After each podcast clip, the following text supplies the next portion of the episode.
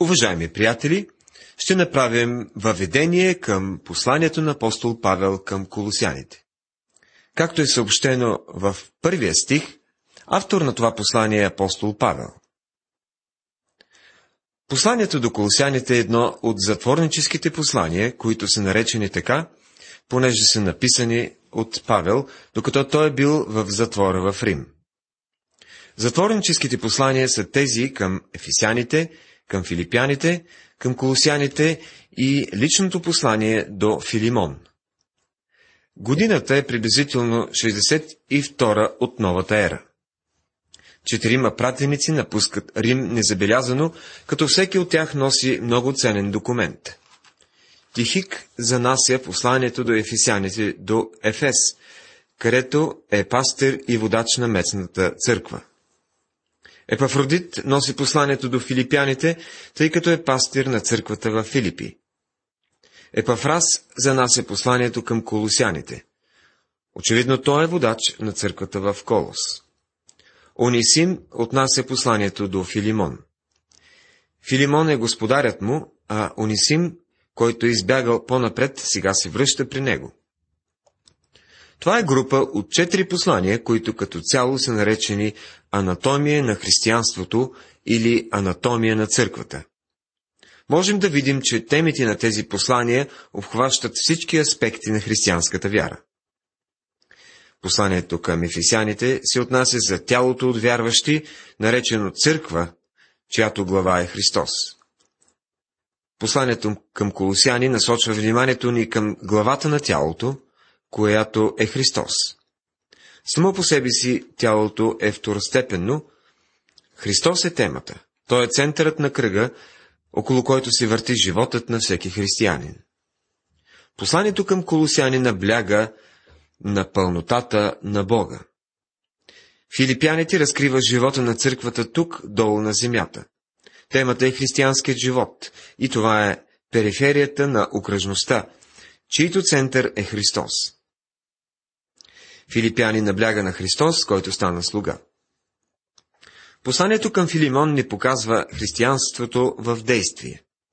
Можем да кажем, че става дума за нивото от живота, където гумата допира асфалта, или в онези дни, когато сандалите докосват римският път. Посланието показва проявяването на християнството сред едно езическо общество. Можем да разберем защо тези четири послания са наречени анатомия на църквата. Те принадлежат едно на друго, съставяйки едно единно цяло. Не мога да си представя някоя бронирана кола, някога да е носила по-ценни документи. Осъзнавате ли, че ако притежавахте четирите оригинални документа, така както те са излезли изпод Павловата ръка, щяхте да можете да вземете за тях каквато и цена да бяхте поискали. Ние ги оценяваме в единици различни обаче от долара. Духовната им цена изобщо не може да бъде изразена с човешки средства. Нека да поговорим за църквата в Колос. Никога не съм бил в Колос, въпреки че мога да има представа как изглежда от картинките на библейските атласи и справочници. Останките му са, се намират пред портите на Фригия. Той е в същата област, където са и Лаудикия и Иерапол. Все още съществуват някакви останки от града. Не са останали никакви развалини от църква обаче. Църквата в Колос се е събирала в дома на Филимон – едва ли тогава е имало постройка на църква. В тази област е имало развита цивилизация и многочислено население. Тя е била в по-малка или по-голяма степен врата към Ориента, към изтока. Наричала се портите на Фригия. Тук са се срещали изтока и запада. Тук Римската империя се е опитала да покори и почини изтока. Колос е бил голям крепостен град, както и Лаудикия, Филаделфия, Сардис, Тиатир и Пергам. Всички те са били градове с важно отбранително значение при опити за инвазия от изток. По времето на апостол Павел обаче опасността е била преминала, защото Римската империя господстваше над по-голямата част от тогавашния свят. Като резултат от този факт, по времето на апостол Павел хората бяха изпаднали в езичество и голяма неморалност. А Колос беше един от типични големите градове в по това време. Доколкото този въпрос е от значение, Павел никога не е посетил град Колос. И защо Павел не е посетил Колос? Изглежда, той не е дошъл през портата на Фригия, а е минал северно от Колос през Сардис. Той е хванал римският път до Ефес и по този начин е подминал Колос. Въпреки, че Павел никога не е бил в Колос, той се счита основателят на църквата там. Епафрас беше водач на църквата и може би е бил прекият основател, но Павел основа църквата в Колос. Той бе основателят в същият смисъл, в който бе и основател на църквата в Рим. Той докосна множество хора в Римската империя, които по-късно се устремиха към Рим и образуваха църквата там. Павел може и да е посещавал Лаудикия и вярващи оттам да са дошли в Колос. Новоповярвали от служението на Павел в Ефес, съвсем определено може да са дошли в Колос, за да образуват ядрото на тази църква. Колос се намира на 160 км източно от Ефес. Павел прекара три години в служение в Ефес, през две от които преподаваше в училището на Тирана. В тази област съществуваше впечатляваща цивилизация. Там беше съсредоточена културата на Римската империя. Културата вече не беше съсредоточена в Гърция, която беше западнала заедно със своята философия и култура. За сметка на това, гръцката култура беше взела надмощие в Мала Азия, известна днес като Турция. Именно в тази област Павел извърши своите най-велики дела, заедно със своите съработници. С него бяха Йоанн, наречен Марко, Варнава, Сила, Тимотей и очевидно някои от другите апостоли. Знаем, че апостол Йоанн по-късно стана пастор в Ефес. Сега да видим какви са били проблемите в Колос. Мала Азия беше голямо културно средище, но тя беше и център на атеизъм, езичество и мистични религии. По това време вече бе разпространено онова, което на нас е известно като гностицизъм. Това бе първата ерес на църквата. Имаше много форми на гностицизъм, а в Колос представители на тази ерес бяха така наречените есеняни или есеи. Има три отличителни черти на тази група хора. Първо, те имаха дух на отхвърляне. Те бяха аристократите на мъдростта. Те се чувстваха така, сякаш бяха хората, които притежават човешкото знание в буркан и държаха капака му в ръцете си. Те мислиха, че държат пълния монопол над него. Като резултат от това, считаха себе си за най-велики в областта на знанието и считаха себе си за много повече от апостолите. Апостол Павел ще отправи по техен адрес предупреждение в глава първа. Него ние възгласяваме, като съветваме всеки човек и получаваме всеки човек с пълна мъдрост, за да представим всеки човек съвършен в Христа. Послание към Колосяните, глава 1, стих 28. На второ място, съвършенството не може да бъде открито в нито един култ или ерес, но в Исус Христос. Всичката мъдрост се намира в Него. И третата отличителна характеристика те подражаваха спекулативни убеждения относно сътворението. Те учиха, че Бог не е създал Вселената пряко, но е създал същество, което на свой ред е създало друго същество. И така, докато най-накрая поредното същество създало физическата Вселена. Христос бе считан за създание в тази дълга поредица от същества.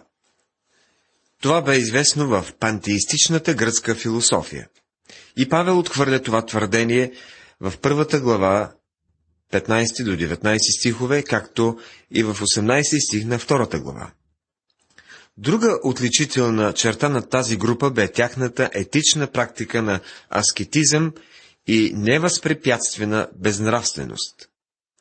Те възприеха аскетизма под влиянието на гръцкия стоицизъм и невъзпрепятствената безнравственост под влиянието на гръцкото епикорейство.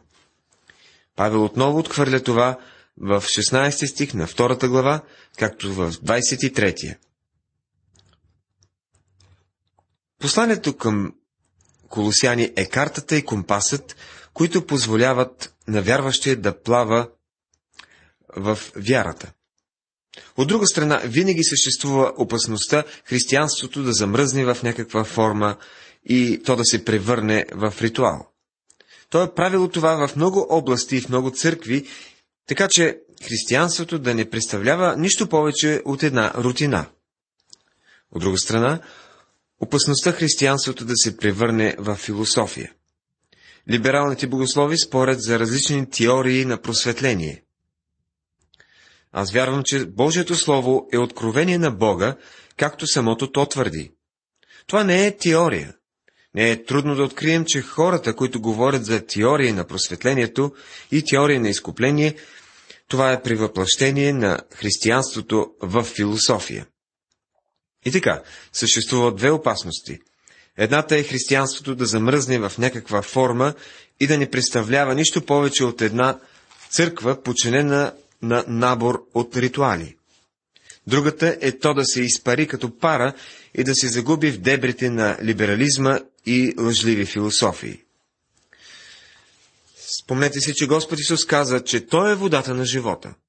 Той не каза, аз съм ледът на живота, нито пък каза, аз съм парата на живота. Той е водата на живота. Водата е с температурата на живота, нито ставаща на лед, нито пък вряща. Водата на живота е Христос между вас, надеждата на славата. Глава 1, стих 27. Христос трябва да живее във вас.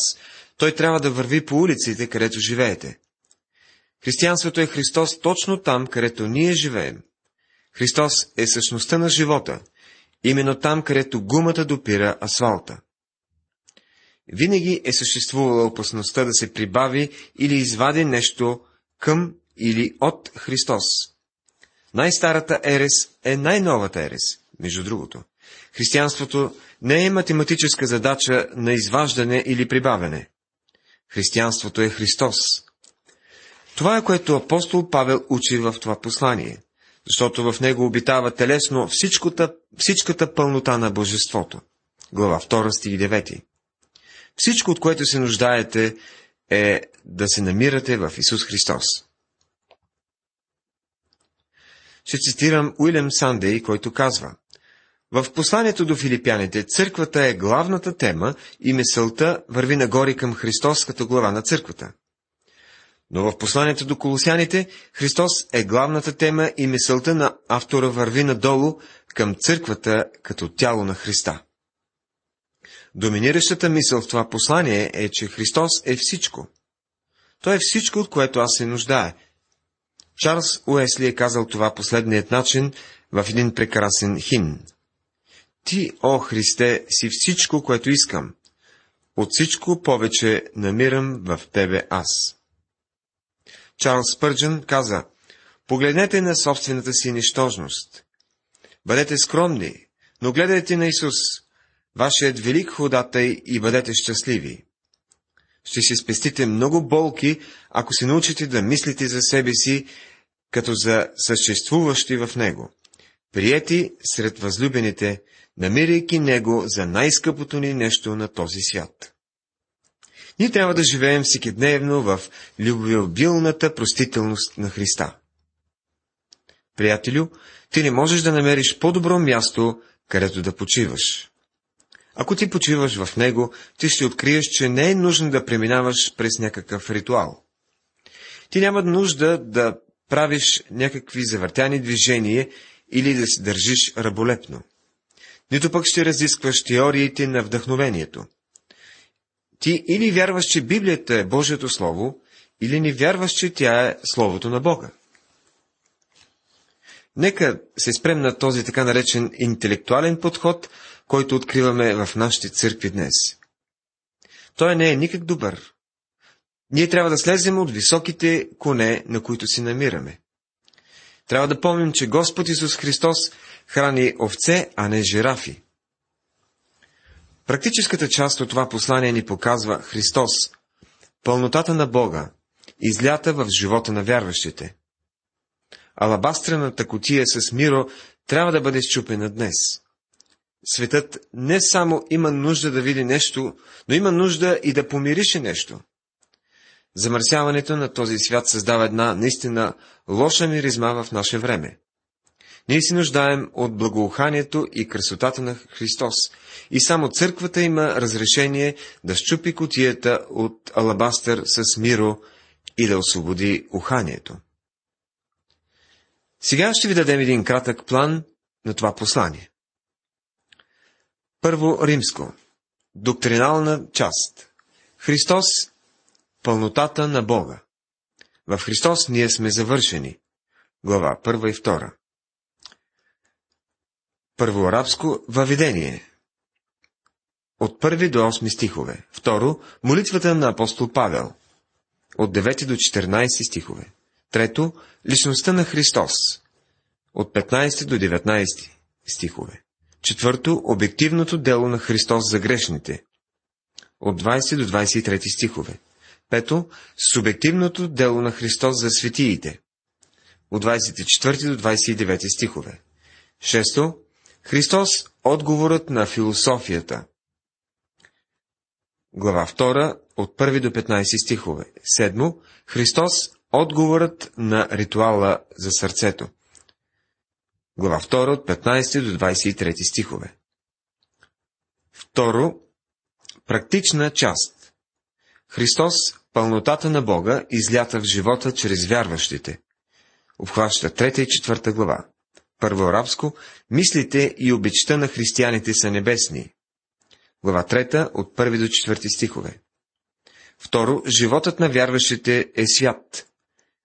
Глава 3 от 5 стих до 6 стих на 4 глава. И трето, дружбата на вярващите е сърдечна. Глава 4 от 7 до 18 стихове. Уважаеми приятели, в това предаване направихме въведение към посланието на апостол Павел към колосяните. Поговорихме за църквата в Колос, за времето на написването и за проблемите там.